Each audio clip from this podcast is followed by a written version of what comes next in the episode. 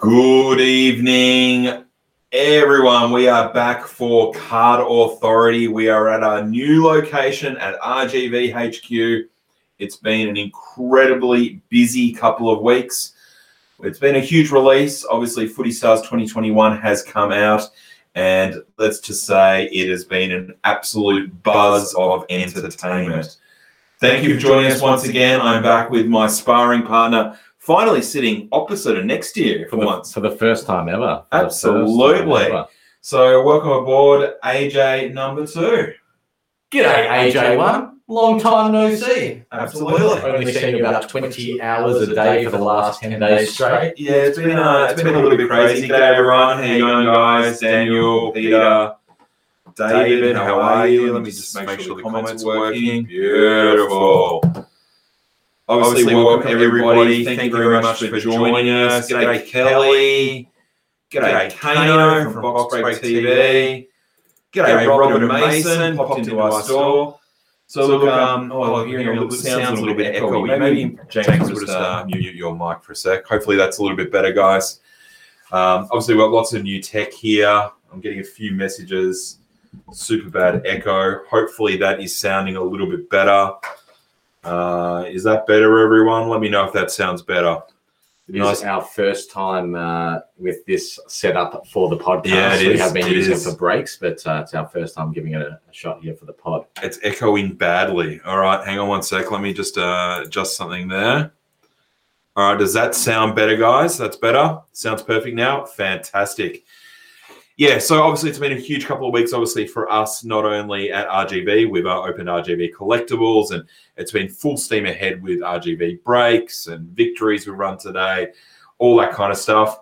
Um, but it's been a huge, huge week and a half, 10 days in Footy Stars. Yeah, so our last episode we did, we just were looking before. We can't believe it's actually been so long. It says apparently it was on the the uh, the seventeenth of Feb. So three weeks ago since our last episode. It feels like, and it, it, it- was only a couple of days ago. But since then, we talked about the excitement and the hysteria and the perceived demand, I suppose, going into Footy. Stars and what we thought was going to unfold. And obviously, that day has come and gone, and the release week has come and gone, and here we are now a week and a half into Footy Stars, and the footy season hasn't even started. I know, and it's crazy. I think we're all sort of sitting around already going, well, we're ready for the next one. Yep. So uh, I don't know if everyone else feels that well, way. well, before we get to the next one, all right. So let's just look. Obviously, I'm you know part of the new breed of collector. I haven't seen a series one release before. Has this been the usual kind of release for Footy Stars, or is this? Because my gut feeling is it's been a whole new level. And it is, and it is. It's a totally different world to what it was 12 months ago. So we saw. Yes, Foot- Jono, he's single. If you're asking, but not for everyone else.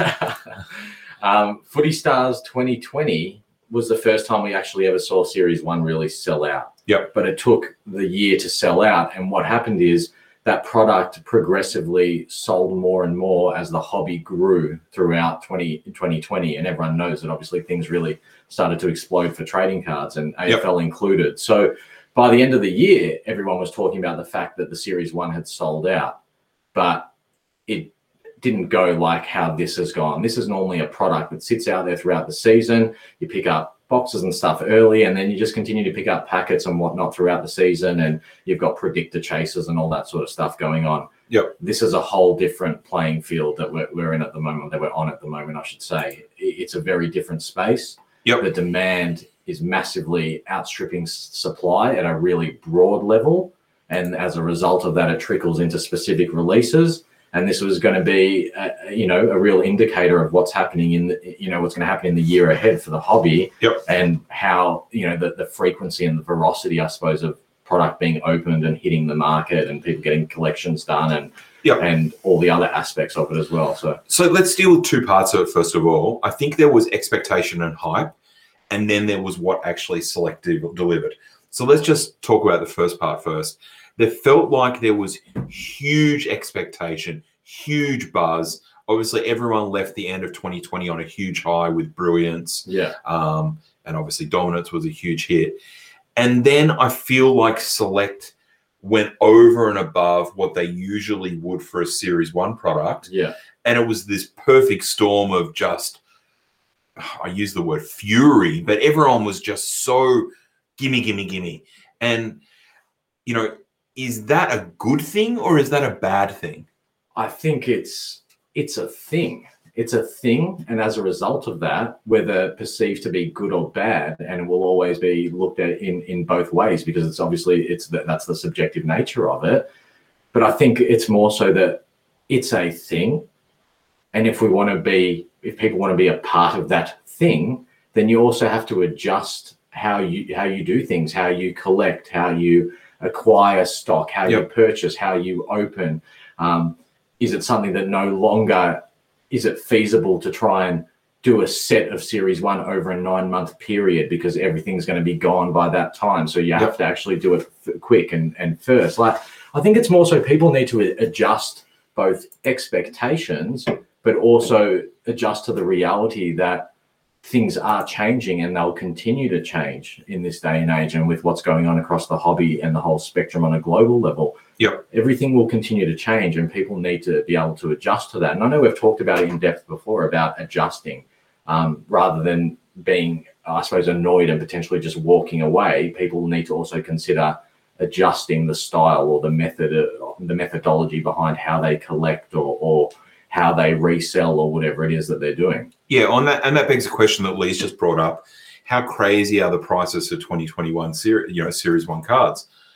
I would argue that the prices aren't crazy. This happens at the start of every release. There is a huge boom, everyone wants it, FOMO, FOMO, and then the prices start to peter off. Yeah. Is that a fair assumption? Yeah. So, but that's the oh, natural analysis. Yeah, yeah, it's the natural cycle of everything, and it's not just cards. And something that is has has peak demand at the outset is always going to have then waves of different things that go on. And the first wave is always going to be people buy a lot of a product, but their intent is not to retain what comes out of those packets.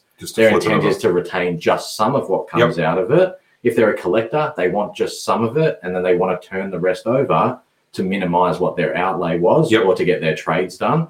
If you're someone that's reselling the product, you want to move it. You, you, you need to keep your, your money moving. So you need to keep the product moving so yep. it's not tied up in that stock for, for a prolonged period of time. Um, if you're a breaker, you want to move through your break stock unless you know it's going to be perceived to have a higher value down the track at a later stage, or yep. if it's perceived to be that it's going to be readily available. Like the, the, there's all these these factors involved um, the pricing thing, certainly cards numbered to these amounts have started higher in the market than what they would have previously. And in 2020, we saw the same thing with Footy Stars. The product was more loaded with numbered cards as a result. Than it had been in previous years. Yeah, than it had been in previous years. So, yep. as, so, as, so as a result of that, we saw initial higher highs, like initial higher opening prices, but also higher lows, if, if that makes sense, and not lower lows, but higher yep. lows. So so when the cards taper off, the benchmark it sits at, or the resi- level of resistance, we'll call it, tends to sit higher, and that seems to be trending up release on release year on year as well. Yep. And then we're seeing the releases create an uplift on on previous product because people need to remember for every new person that comes into the hobby, yep. if they decide to start backlogging previous sets from the day that they joined, that's more and more cards that get taken off the secondary market as singles. So eventually they run out. Those cards numbered to 70 eventually run out. And yep. depending on what the team is and how hot the hobby is, they run out a lot quicker than expected. So my expectation would be that, you know, showstoppers were numbered to 70 last year. These marquees are numbered to 70. Showstoppers last year, aside from the Jaden Stevenson on opening day, which uh, opening week, which was going for astronomical money, yep. everything else uh, in my opinion, started. This is again silver showstoppers, the seventy. Yep. They started low. The prices started lower than what these ones have this year. And I think that's a reflection of broader participation and broader demand in the market. So th- th- that's. I think prices continue to go up as a benchmark, but on release, there's always going to be a high pickup, then a dump off to recoup money, bargain hunters move in or people who have been waiting move in yep. buy the money for their buy the cards for their collections or to hold and resell later and then you see upwards price pressure and then sometimes there's a second and third selling wave as well yep. depends on the product and how the product hits the marketplace yeah and i kind of feel like there's always going to be the certain players from certain clubs that are going to be in demand. And we we flagged this very early on that we saw that Bailey Smith, um, Josh Daicos, Will Day, um, they were basically the three. Yeah, they were the three. We always Yeah. knew those three were going to come out pretty quick, and they have certainly gone out high straight away. I feel like they've dropped back a little bit, and that's a good question. Roberts just asked about: Do you think the marquees will retain their value? Well, history would say that they're not going to stay at these same values that they are in the first week. Some will and some won't. Yeah, but I mean, Bailey Smith is not going to suddenly become a two hundred dollar card. Yeah, no, no, that's, that's right. It, it might drop from the five six hundred dollars No, to it- something with a yeah, four. pe- People are forgetting that a huge amount of the product has been opened and hit the market already, like the secondary market. It's been opened up. The singles are out there. It's not like we're going to see for the next six weeks five marquees a day getting posted. I Yeah. don't see that happening. We'll see. We've seen the first peak has taken place over the last few days. We'll probably have another cycle of selling because more product has been opened throughout the course of this week. Yep. But then after that, I don't see the volume of singles starting to go up. So if you're looking at eBay total listings in the category select footy stars 2021, that total category within the next two or three days, the total the volume of results should start to go down day by day. And that's what then starts to create the pressure. It reaches a point of critical mass, it tips over, Yep. and upward pressure starts to kick in. Certain cards of certain players from certain teams just will not go down in price. Yep. Like oh, I think you and I probably would both agree that the Dustin Martin bang card, Yep. it's not going down at this point. No, I feel like it's flattened a little bit. Yeah. Like, like I, I certainly saw that. You know, I know I've picked up a couple, and you know, I, I, I flagged this very early on that I thought it was going to be a hot card, and you know, you guys kind of mocked me a little bit about it. Yeah. But you know, yeah, like you know, I I always thought it was going to be about a hundred and fifty dollar card. Yeah.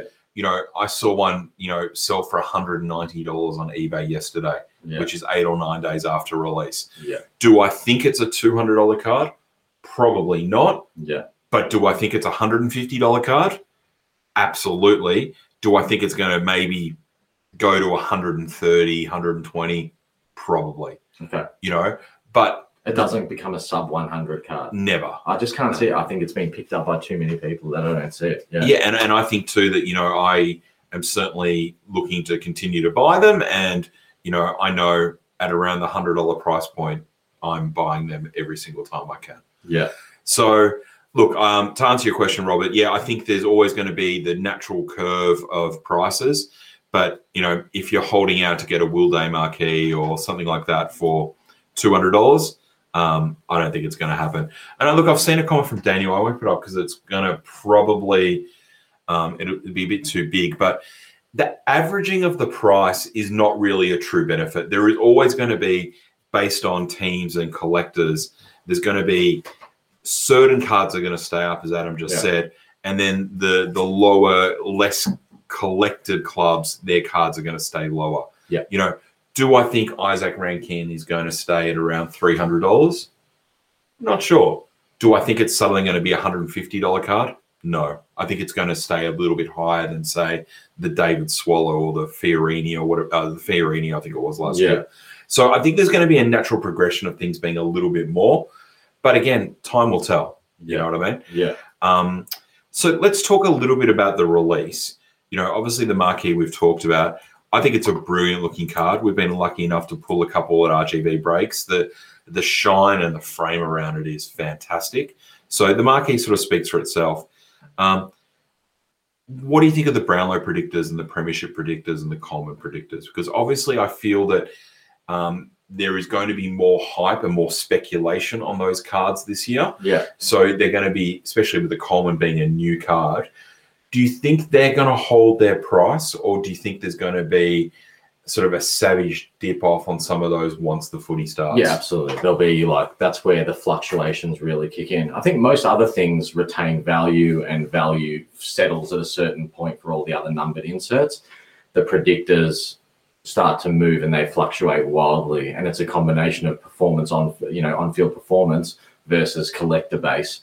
So a lower collector based team that isn't performing could become a very very cheap card. Yep. Whereas a higher collector base of a team that's not performing will become a medium price card.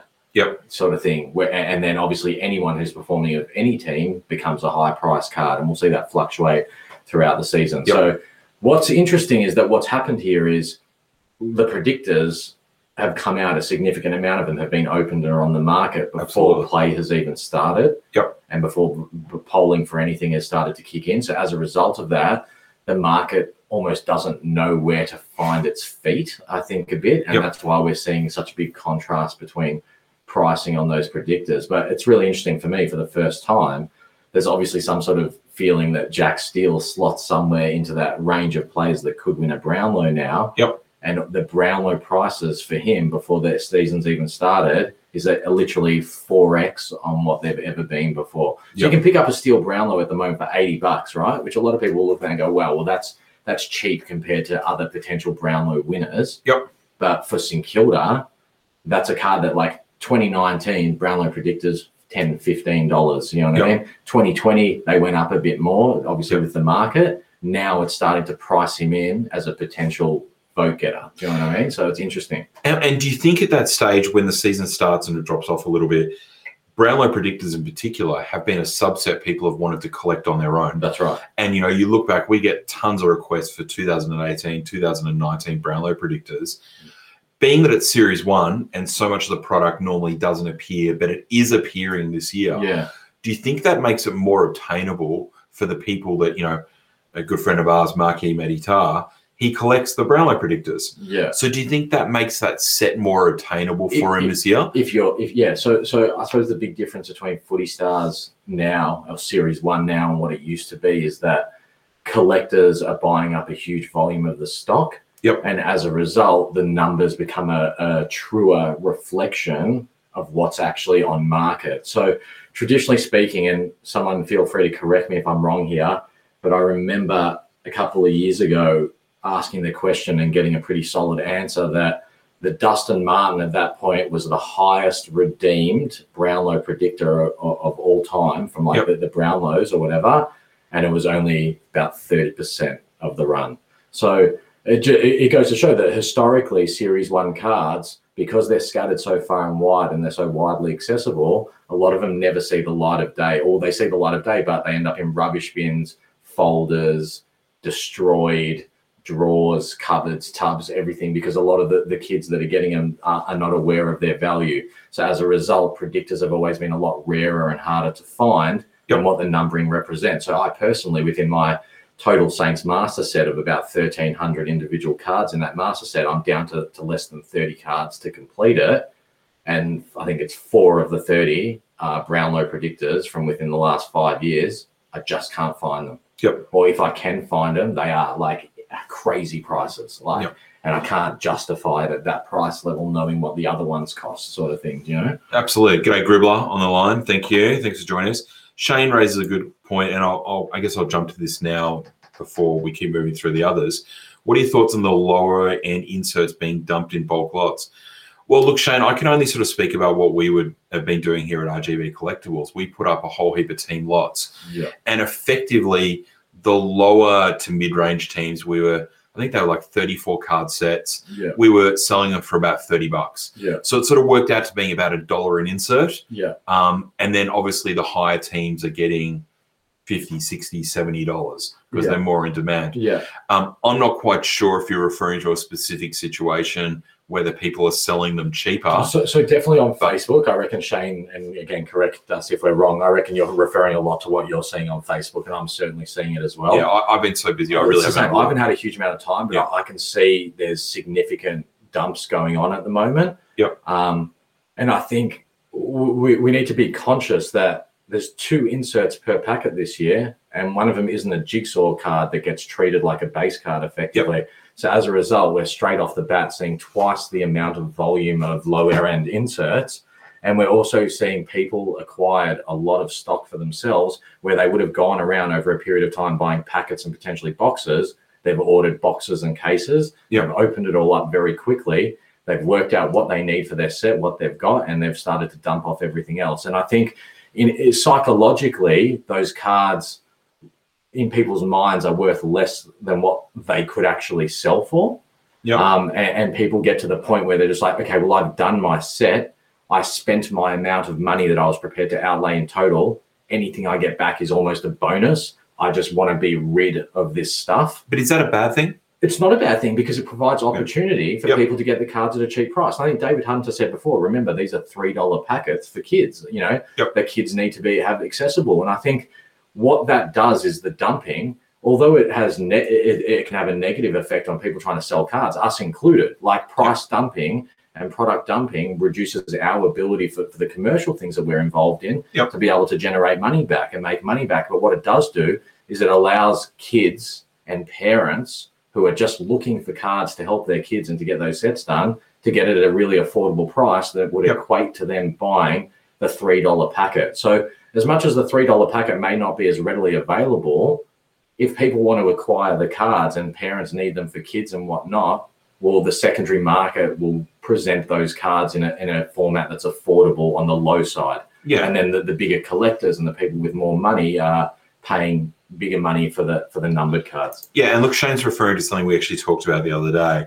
Um, so a whole case of inserts minus the numbered cards for three hundred fifty dollars. Yeah. So I don't know the exact number of cards it would have been. I'm guessing somewhere around two hundred and Not something. more. I think it was like 500 plus cards. It was so cheap, So, like so let, incredible. us call Yeah. it seventy cents a card. Yeah. Okay. Let's look back to say dominance. A week or maybe two weeks after dominance was released, maybe three weeks, you could buy pretty much any hollow you wanted for three dollars each. So, I mean, that's a numbered card in a series two release that you can pick up for three dollars. If you're picking up a non-numbered insert from series one, is seventy cents or a dollar about right? I suppose it begs the question: Is what is someone's expectation when they spend three dollars on a packet?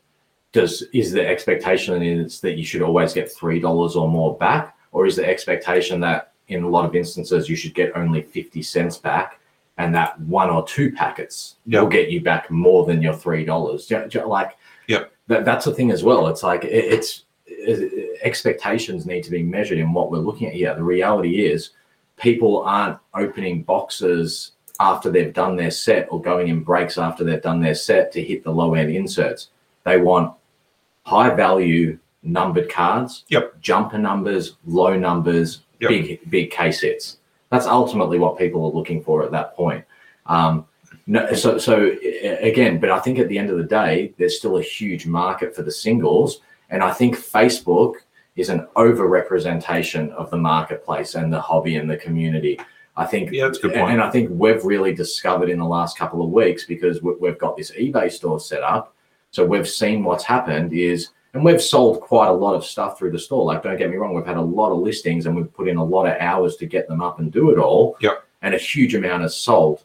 But I think the general consensus in, in this building right here is that somewhere between 95% and 97% of all buyers on our who have bought stuff off our eBay store since the release of Footy Stars, we do not recognize their names. They are absolutely not within any of the Facebook trading that's card true. communities, Yep. let alone people's names who we recognize in general. So I think that that is really representative of how broad the interest really is in cards and Yep. how many people there are out there that are not just sitting in really good vibes or the AFL select and team coach trading group or, or, Yep. or whatever community it may be on Facebook. it can be a little bit of a distorted Yeah. view, can't Uh, it? But here's the thing: when I first joined Facebook communities and I first started getting invited to pages, Yep. the whole reality of it was you would get cards in a lot better transaction, more almost a more secure and enjoyable transaction. But you would generally get cards a lot cheaper than what you would get them for on eBay. It was like you were being accepted as part of a community, and you were part of a, a a small community within the community and it was beneficial because people looked after each other on the price of cards. And as much as people don't necessarily think that's the case now, I think in most situations it actually is. And even when you take away the 12% of eBay costs, the sales and the, the items that generally get listed on Facebook are a lot cheaper than what actually they sell for on eBay. So within the Facebook community, people are actually very fortunate because they are getting best value options. We- know from experience, we have seen cards on our eBay store sell instantly for $50 whilst they're being sold on Facebook for $30. There's Yep. no doubt about it, you Yep. know? So, Yep. yeah, it- it's a very interesting time at the moment. The community on Facebook, as much as that's growing, the community outside of Facebook is growing massively as well at the moment. Absolutely.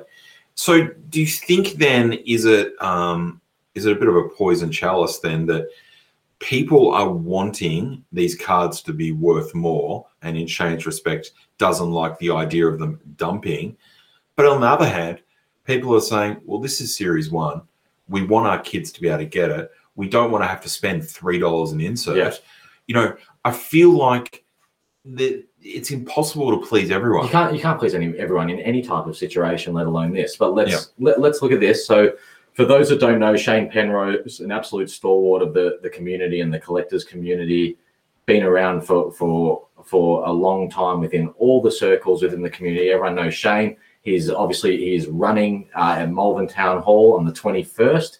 He's running a card show there where Next people Sunday. are exhibiting. Yeah, on, on Sunday the 21st, Malvern Town Hall in Melbourne. Yep. Make sure you check it out online. Shane, feel free to post a link into the comments here. But this is leading towards something, Shane, because what it's leading towards is most people who take stalls at the card fair will be selling and looking to sell off all these low level inserts from footy stars. That's my expectation.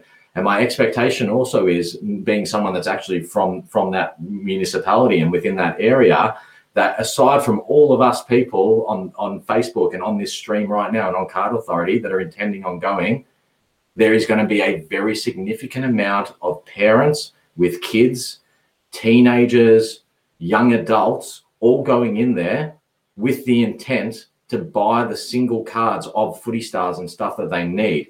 So the fact that there is so much available and out there actually is going to become beneficial to the resellers and the people who are taking up stands at the fair because it's providing an opportunity to sell them at what would be a higher market value than what they're going to get within our Facebook community who already has all the cards. Yep, very true. So look, we'll keep moving on. Obviously, there's heaps of questions coming through, so we will sort of circle back to a few of them. Um, oh, Jay, just quickly, I'll answer this one because it's easy. Uh, why didn't Select have the two pack with the album this year? I mean, I don't have the answer to it, but I presume it was just again trying to make the albums cheaper. They reduced them from twenty five dollars to twenty dollars. Yeah. So it's effectively same same. Go and buy two packs, get the album, same cost. It might be a logistical thing. I don't know whether or not they actually do. Uh, they may repack that here. Again, I'm just guessing, but um, it's not as though you're paying the same price for no packets. They they reduce the cost. Um, all right, so we talked about predictors. We talked about low end. Let's talk about the bangs. Obviously, yeah. um, you know, I said right out of the gate, I loved it. There was there was a lot of apprehension about it. Um, obviously, a little bit of blowback that was similar to the Kaboom cards. Um, let's. Do you think a card like that is going to stand the test of time for desirability, collectability, and value? Um, because I would argue the fireworks, apart from you know, say Dusty and a few of the key teams, those things you can't give away. Yeah, I definitely think the Bang holds a better value than Fireworks. I just think the Fireworks were not a great card, and that that's what the general consensus was on those. Yep. I think there's certainly, you know, mixed opinions on the Bang. I definitely saw a lot of people sway to more towards liking them. However, I, I think that uh, at the end of the day, it's still a Series One hit that is got a lot of players represented. How many? How big is that subset? It's huge, yeah. Eight per team. Yeah, so it's Yeah. massive. So 144 or whatever, Something like that, whatever it is. It- it's yeah. I, I don't know. I, I don't see it. I don't see it having or gaining value over time. I see where it settles is where it will probably settle Yeah. until two years down the track when they become impossible Good, to find. good, good question there, AK. Big shout out to AK. He's been coming into He loves, he loves the bangs. He's been coming into RGB collectibles and RGB breaks to help us out over the last couple of nights. Um, I don't know if iconic's the right word, but you've always told me many, many times.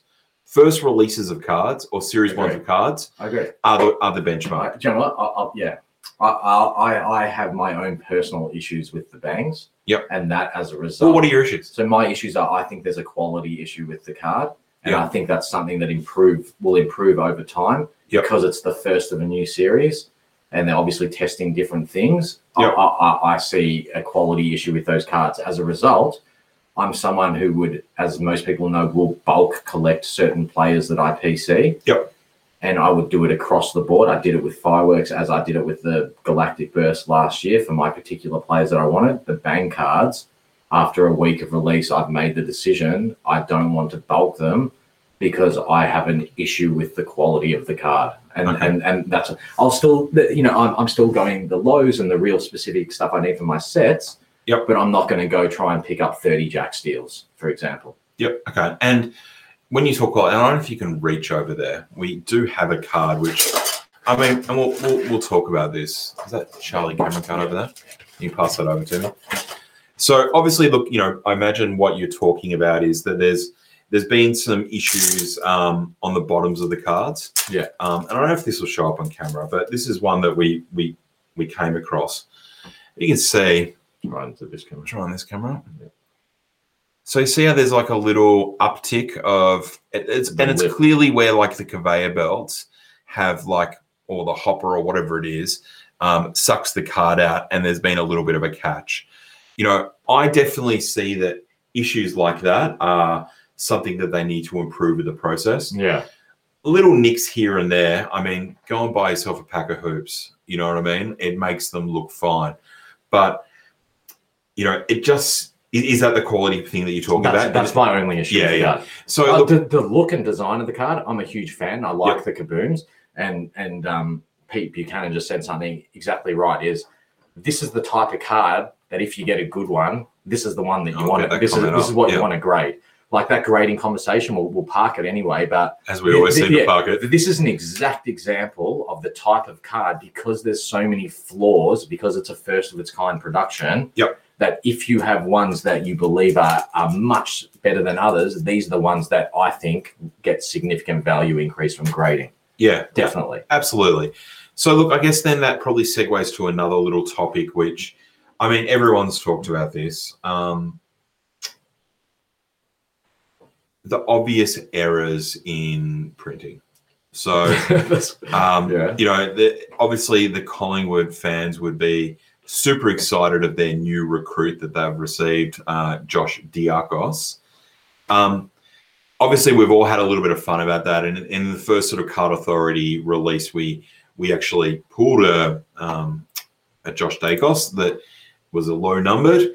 And as soon as we opened up, the live stream went nuts. Why is his name spelled Diakos?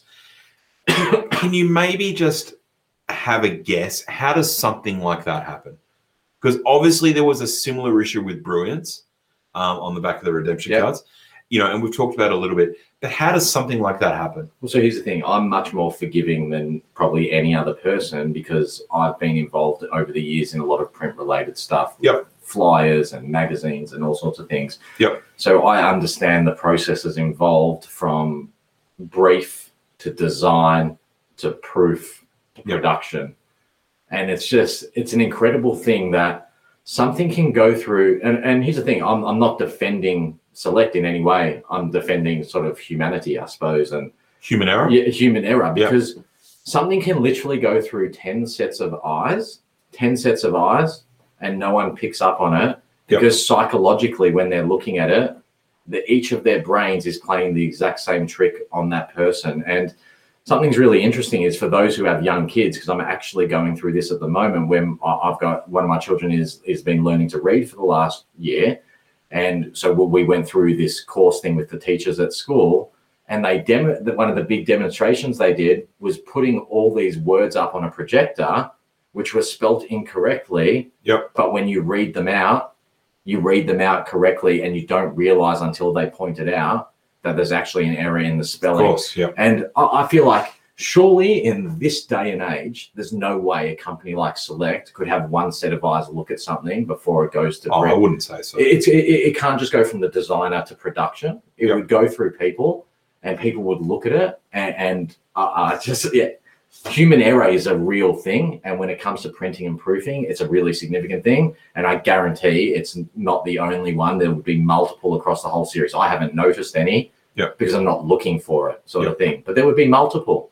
And, and my guess is that the way that things are structured structured with AFL licensing, and again, this is just a complete guess, but I would imagine that there would have to be some sort of step in the process that um, the AFL would have to oversee these cards as well. So clearly, somewhere in the process, the AFL have ticked this off as well. Yeah. So if they've ticked this off, I mean, it kind of just becomes a little bit of a domino chain of just human error. Yeah.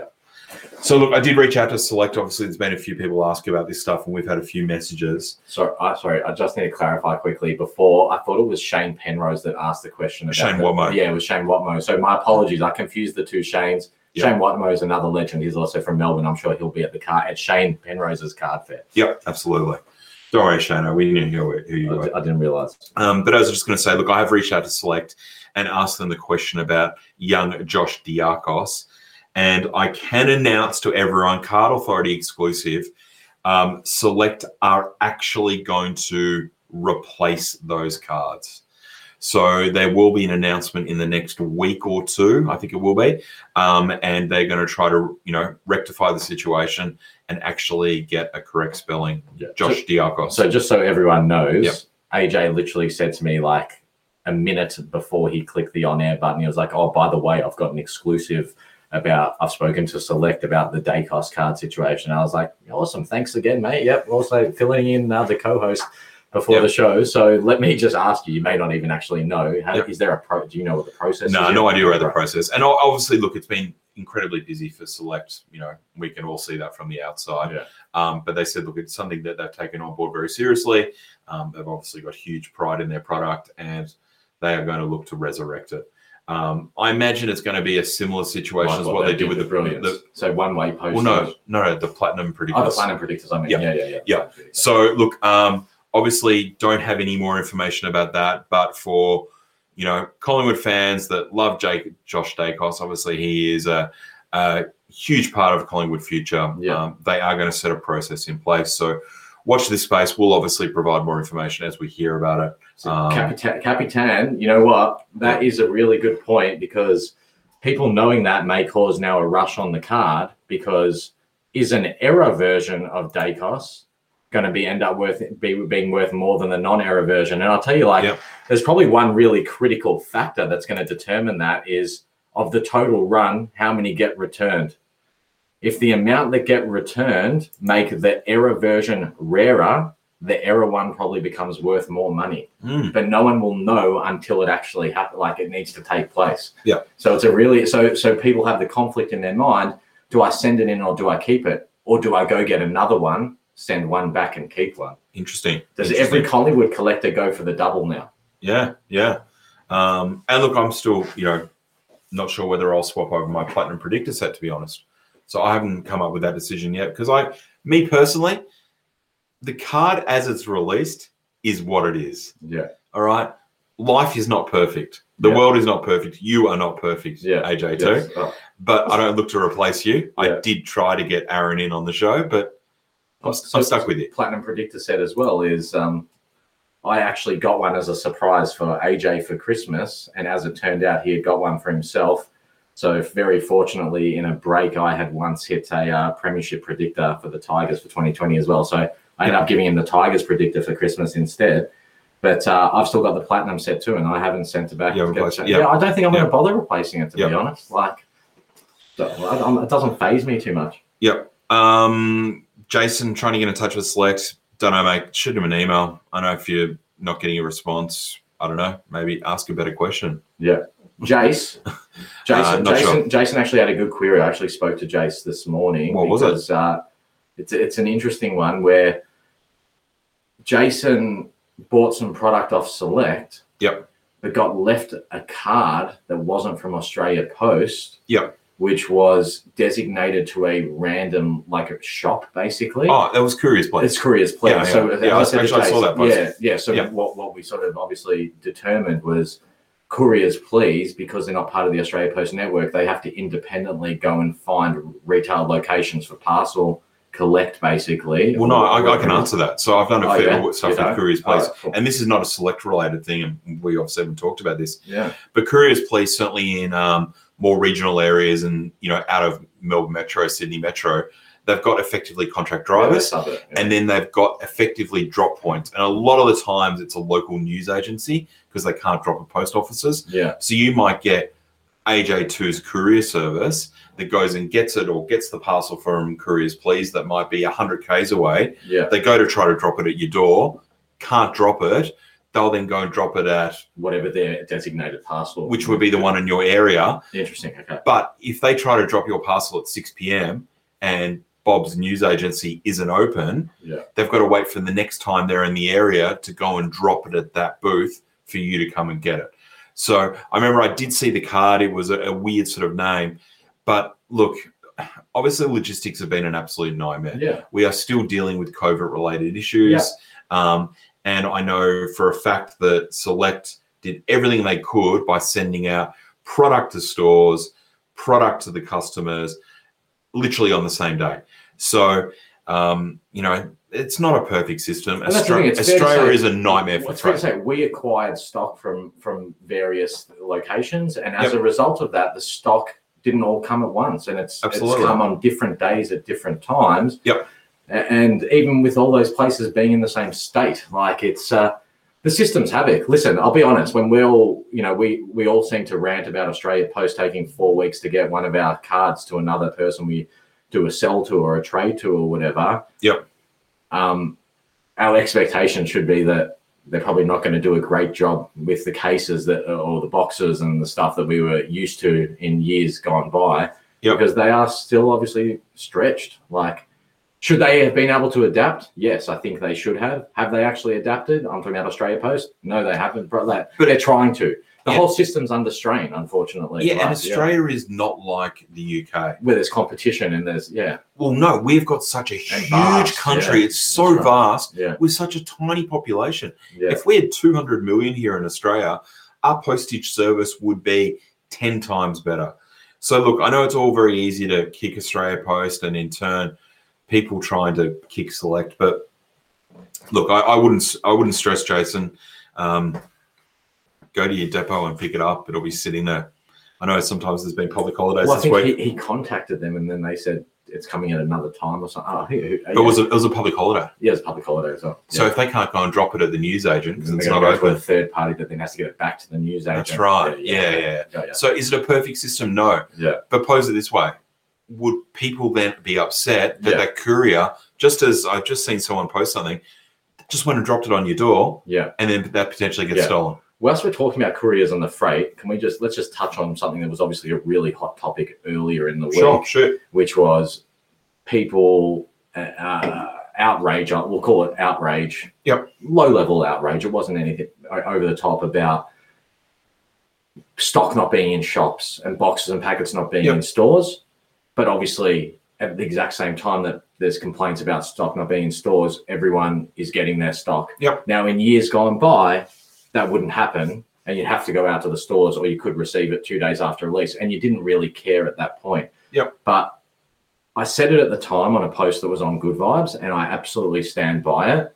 Whether it's Select, Panini, Team Coach, any other industry, no matter what it is, you, you, you just can't win.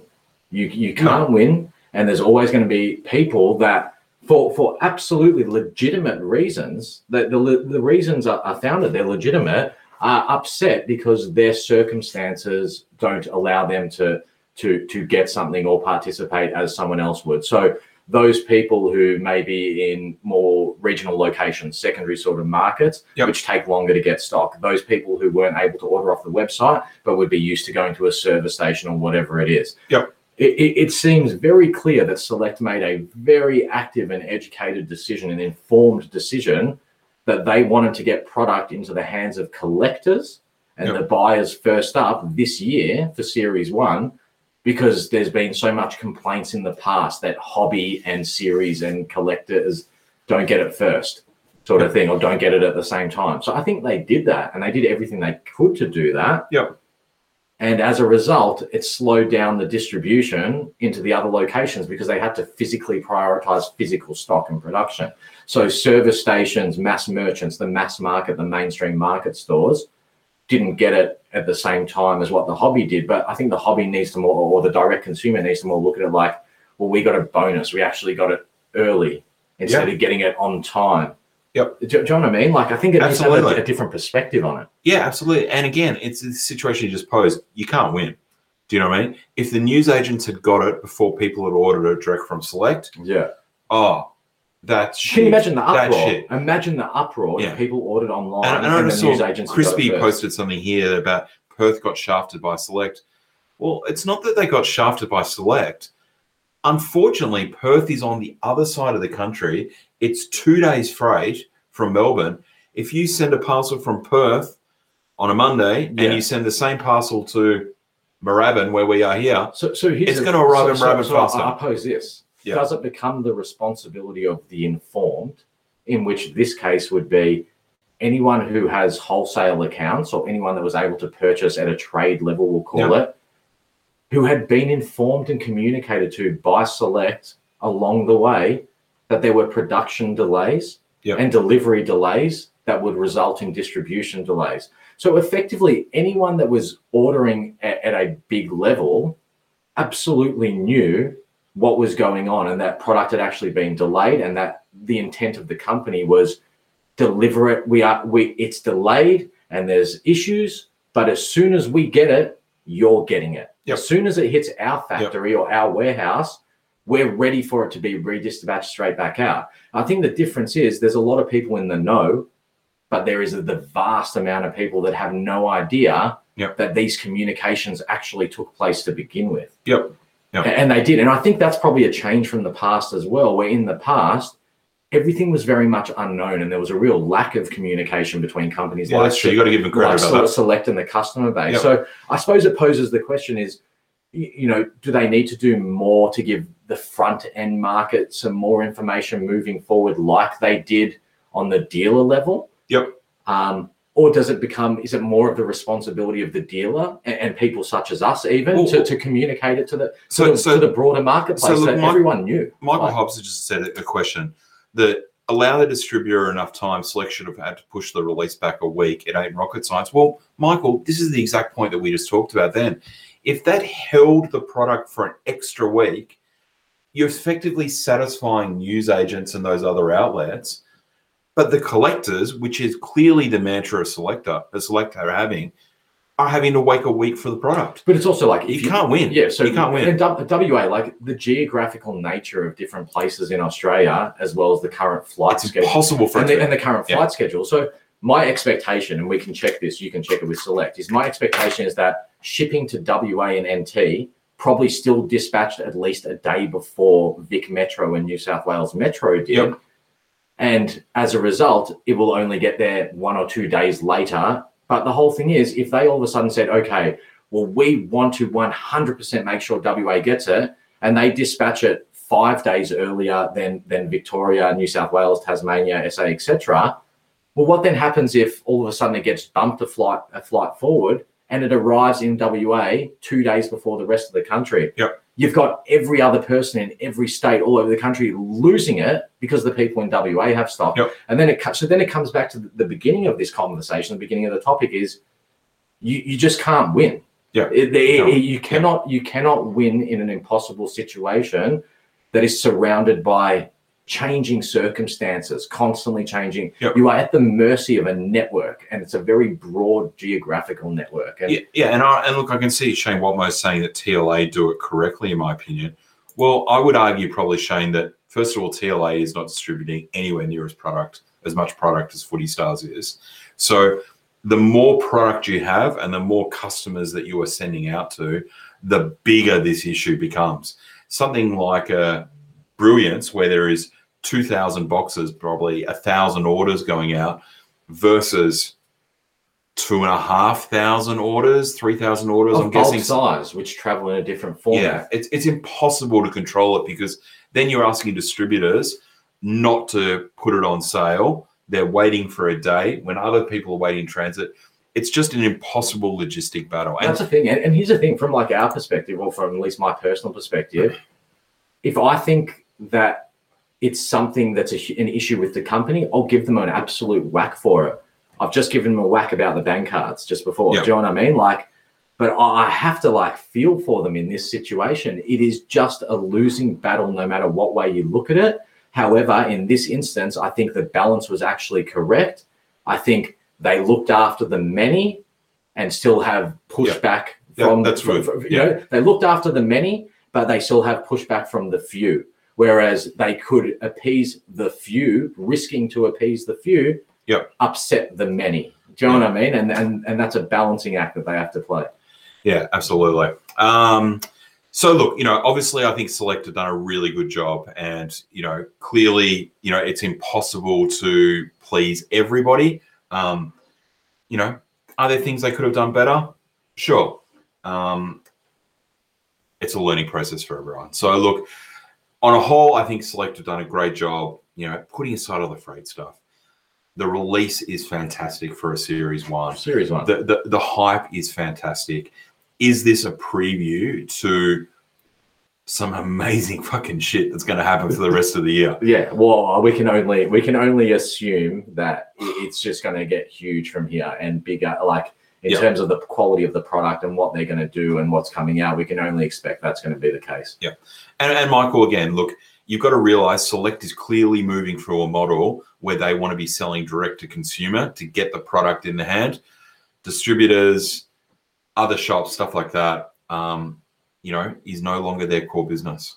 You know, it's a part of their business, but I think you'll see for future releases, you know, 1.5, 2, I- I whatever. The international businesses have demonstrated direct to consumer. Direct to consumer is the way to go. consumer is, is clearly the future, and that obviously has its its negative impacts on the hobby as well. But it also has, yeah, it, it- it's they can only go with the movement of what's happening with the, the broader the broader marketplace and, and world and how the world is moving, I suppose.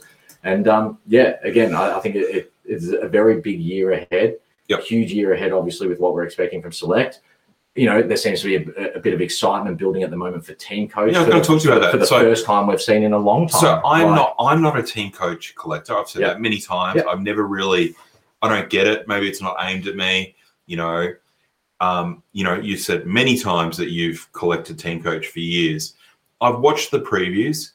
I don't know. I feel a little bit underwhelmed. Do you think they're building up to something better here? I- like, yeah, so so a few things. So for those that don't know, Team Coach is what actually got me back into trading cards Yep. because I was hunting around online trying to find some cards for my kids because traditionally kids, you know, Team Coach is massive amongst the kids, far bigger than what Footy Stars is amongst children. It's, it's a huge thing. That's the cards that the kids take to school and play with in the playground, etc., etc. However, back before my time collecting AFL, Team Coach was very, very collectible. And you'll find that a lot of the big collectors now have very old collections of Team Coach of very rare and desirable cards. Yep. I think Team Coach for the previous few years very much identified that the kids market and that mass market is exactly where their product's at. And they obviously have seen a lot of success in that space. However, I think they have made smart moves and decisions that their cards could easily be a lot more collectible again, like they used to be, and that people are, are really yearning for, for that alternate option as well. Yep. And as a result, I think we're starting to see that come through in 2021. To me, the previews, the the communications that they've had so far indicate that they are certainly on that path of of making their product more desirable to than, than just for children and making it a product that should could and should be included within people's collections who may not already collect it. You know, I just sent a comment here. Kane from Boxbreak TV has said, uh, "Team coach look like they've elevated their product this year with the addition of a genuine case hit that they previewed today." Well, I mean, I haven't seen it. I've been busy. Yeah, so so Gold, and- a gold wild card, Jonathan. Yeah, so and we can touch exactly on that. So today's Yeah. preview, and we know there's more to come because they haven't put out the release date yet. So there's going Yep. to be more previews. Yep. So that's what excites me. I saw it very quickly, popped up quickly on my timeline. I quickly shared it and kept moving along to other things. Yep.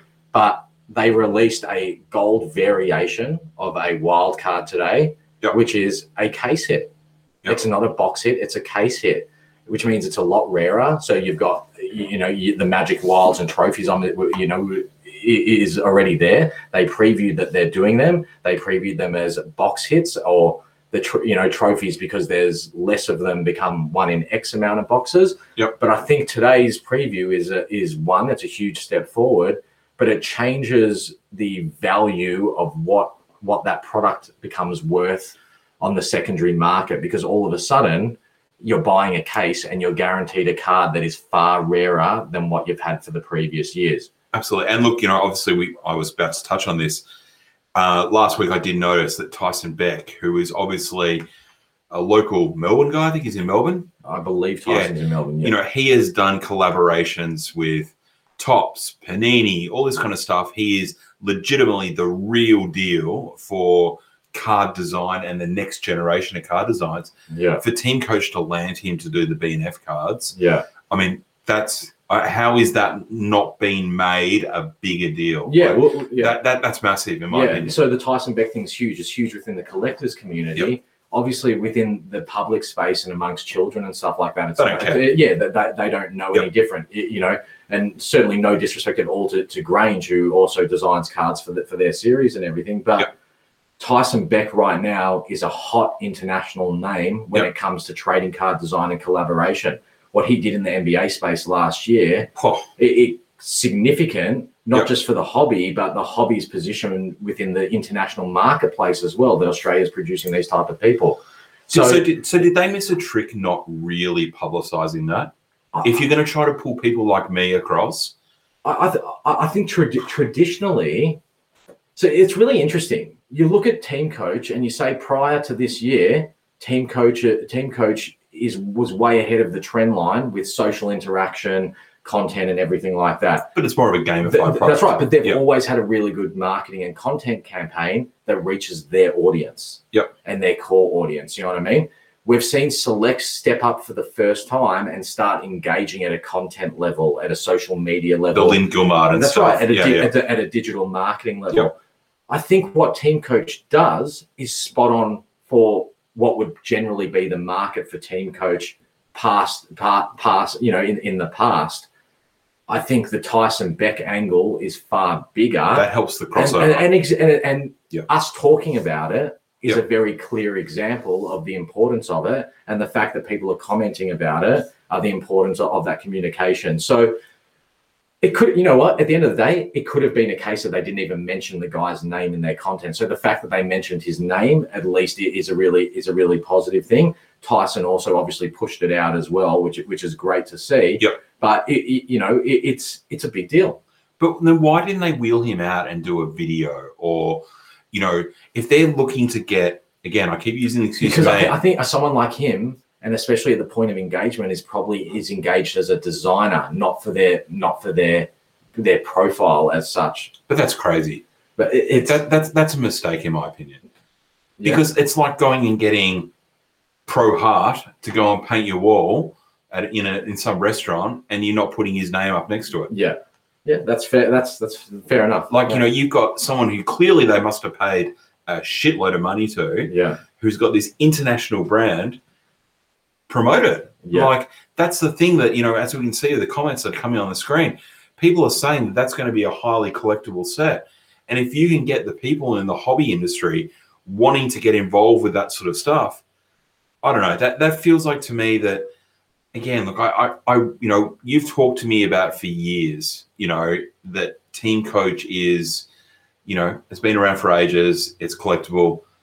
I mean, if they want to make this leap, they're the things that they've really got to shout from the rooftops. Yes. Well, I, and I absolutely agree with that. And Yeah. again, hopefully, we're giving it the airtime that it actually deserves. Well, we as didn't well. we didn't talk this long about team coach last year. Yeah, well, that, and that's exactly right. So Yeah. I, I- think that's the whole thing, and we see the progression here because people like us and all these other people again who are tuned into the stream at the moment Yep. are having the conversation, and we're seeing it for the first time engaged with in, in Facebook groups. well, look at that. I've So- never spent one dollar on team coach in thirty years of collecting. I'll be buying some this year. So there you go. Yeah. I mean that that is the shift of sentiment that I'm sure team coach would like to see. yeah, And I guess you know to get me someone like me across, you know, I, Yeah. I need to be excited about it. and I, I think as well, like we're certainly aware that Team Coach is making a more active push to to look after the people within the hobby resale Of area course, and yeah, we're everything as that. well. Yep. um, we're, we're conscious that the product should become more available within the collectors market because of, of that hobby sector that they're, they're really trying to, to get back Well, you're adding well. to the community. yeah It's not like you're taking from one pole to another. that's you're right looking you, to you- expand. that's right you're, you're, you're you're expanding it exactly right and um, yeah can't wait to see see what the previews are obviously um, and uh, Yeah, it, it's interesting. I I saw someone just said made a comment before that they thought there was a one in two case hit. I think Luke Hoyle said said Yep. still a one in two case hit to come. Oh, The fact that team coaches being talked about having cards that are referred to as case hits or one in two case hits and not just a special. Yep. A special card or a rare card or something like that Yep. is probably indicative that there is interest in it at a collectible level. That's true. And we're talking about games that are uh, cards that are highly interactive gaming cards as well here, and and that's one of the critical pieces of this is so many adults do super coach and fantasy leagues and things like that as well. yeah, I'm guilty. Yeah. Is do we see the level of engagement from adults increasing significantly with the team coach interactive and online games? And is what team coach is doing, like with the best and fairest cards, the Tyson Becks, Yep. that's probably a really smart move by using them to, to engage with the online games as part Yep. of a reward system Yep. that then bring, brings in people, like-minded people who would be into fantasy. Yep. Yep. Fair call. Well, look, obviously, watch that. Spa- watch this space. I guess we'll see a whole range of previews over the next couple of weeks as they start to roll out some of the bigger cards. Yeah. Um, going back to footy stars for a second, because obviously that's the the hot thing at the moment. How do you see the next couple of weeks? You know, we are now what ten days into release. Do you think as more stock starts arriving, more stock gets into, you know, the Safeways or Woolworths or whatever it's called, 7-Elevens, Caltex, all that kind of stuff. do you think that there becomes another sort of mini surge? or do you think we get to a little bit of a flood of products kind of situation? I just don't see there being. I think, as I said before, the biggest, the largest volume of the product to be on the market at any one point in time Yep. for for the forever is now. Yep. It's now. Okay. I don't see the peak increasing from really where it's at. Maybe over the next couple of days, but I just don't see it. Yeah. I feel like. Excuse me, I'm about to sneeze. I but I feel like there is a a misconception. Bless you. Thank you. Um, I feel like there is a, a misconception at the moment that only a little bit has come and the majority is still to come. Oh, I just don't feel like that's the case. That seems to be the general feeling. And a few people have said it to me, and I've been quick to respond back and saying, well, that's not really like from what from what I'm seeing in terms of volume, I Yeah. can't understand how it's possible that there would be so much more still to go. Yeah. It just makes no sense to me. There's a bit, but I just don't see it. Like Yeah, yeah, absolutely. Um, Steve saying still no stock in Perth. Well, I mean, we've sent some boxes express from RGB Collectibles, and people have got them already in Perth. So, I mean, stock could be there somewhere. Maybe Yeah, some. or maybe people might have snapped it all up already. and maybe the know. distributors just are taking their time Or, over that. You know, resellers could be holding it back. Who knows? Like, Yeah. or distri- yeah, as you said, the distribution warehouses. It's- yeah. anyway, we've talked plenty about stock stuff.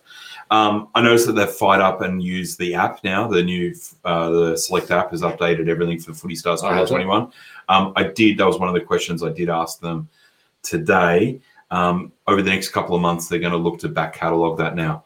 So I think probably going back to certified 16, something like that. So you're going to be able to go in and put all your collections in and actually, you know, download your lists. Yeah, I'm that someone that's always, I- I've never really used the app. I signed up with it for it when it first came out. Yep. I never actually used it. Um, look, I've got some serious custom built spreadsheets and everything to track Yep. my collection, but um, I've also always been apprehensive about giving my information away and, and what could happen with it. Yep.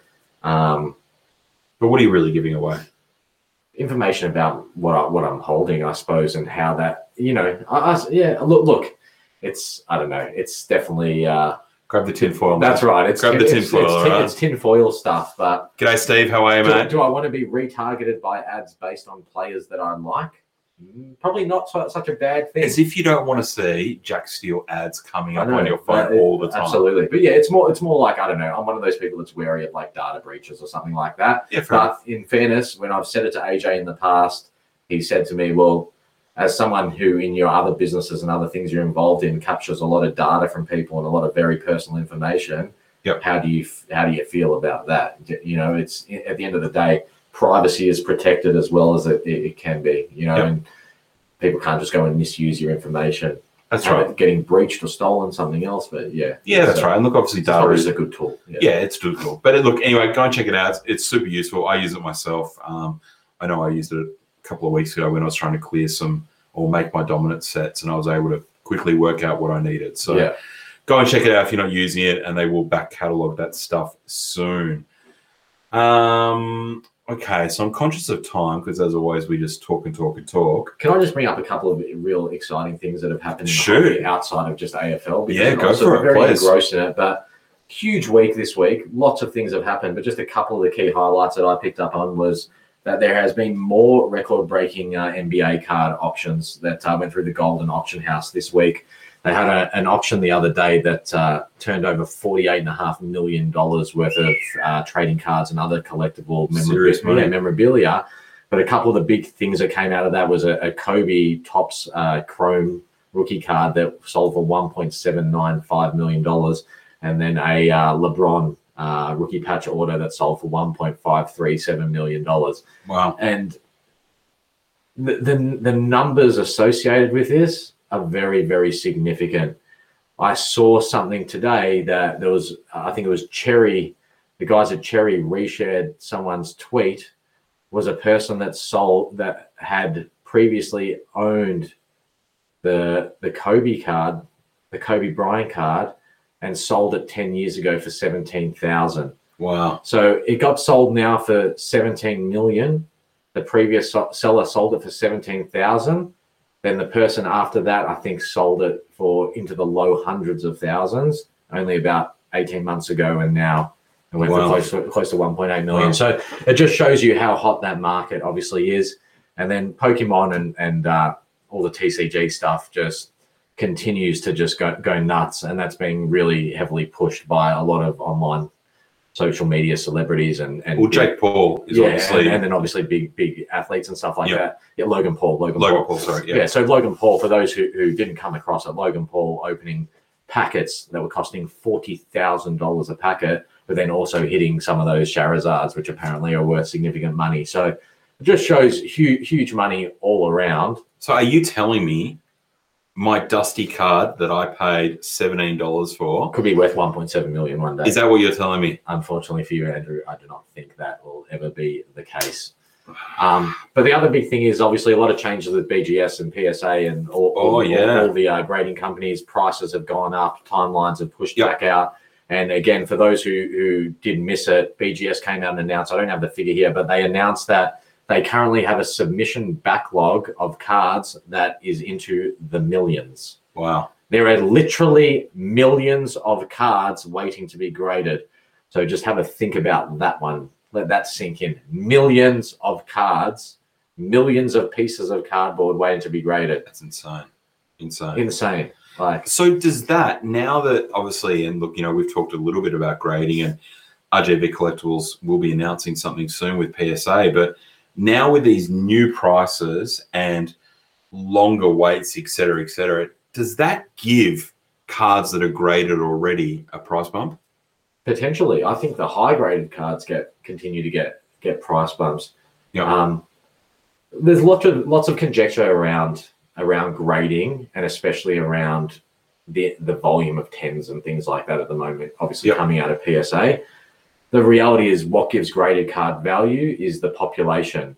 If there's the more there are, the lower the value actually becomes of those. If there's all these tens, what actually reduces the value once it hits that that tipping point where the people that want tens is less than the amount of tens available on the market and the volume just keeps increasing. Yep. So Supply and demand. that's right. BGS used to effectively be more popular and more valuable because of harsher grading than PSA. In the last 18 months, PSA's come the other way around. Everyone wants a PSA 10. A Yep. PSA 10 is seen to be now far far better than a BGS 9.5, which never used to be the case. Yep. But then a BGS 10 or a black label BGS 10 are far more significant than PSA 10s, and it's because of the population of them. Cue Ja Morant mentioned. Yeah, jump around.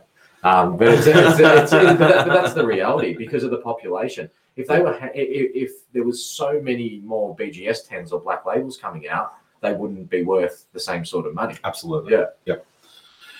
What else you got on your magic list there, Jenks, that you want to talk about? Uh, the magic list is oh look, we've pumped through, and I think the the, the viewers have really prompted a lot of questions that that uh, that uh, that we had here in the conversation. It's uh, Well, obviously, look, we'll open it up if you guys do have any questions. Obviously, there's been heaps flowing through. We will sort of uh, cover anything quickly towards the end. Uh, but look, we will start obviously with everyone's favorite, or continue with everyone's favorite episode or segment. favorite segment, Segment. the AJ one special. Unicorn hunting. We still are on the lookout for a Caleb Serong draft pick um, card that we talked about last episode.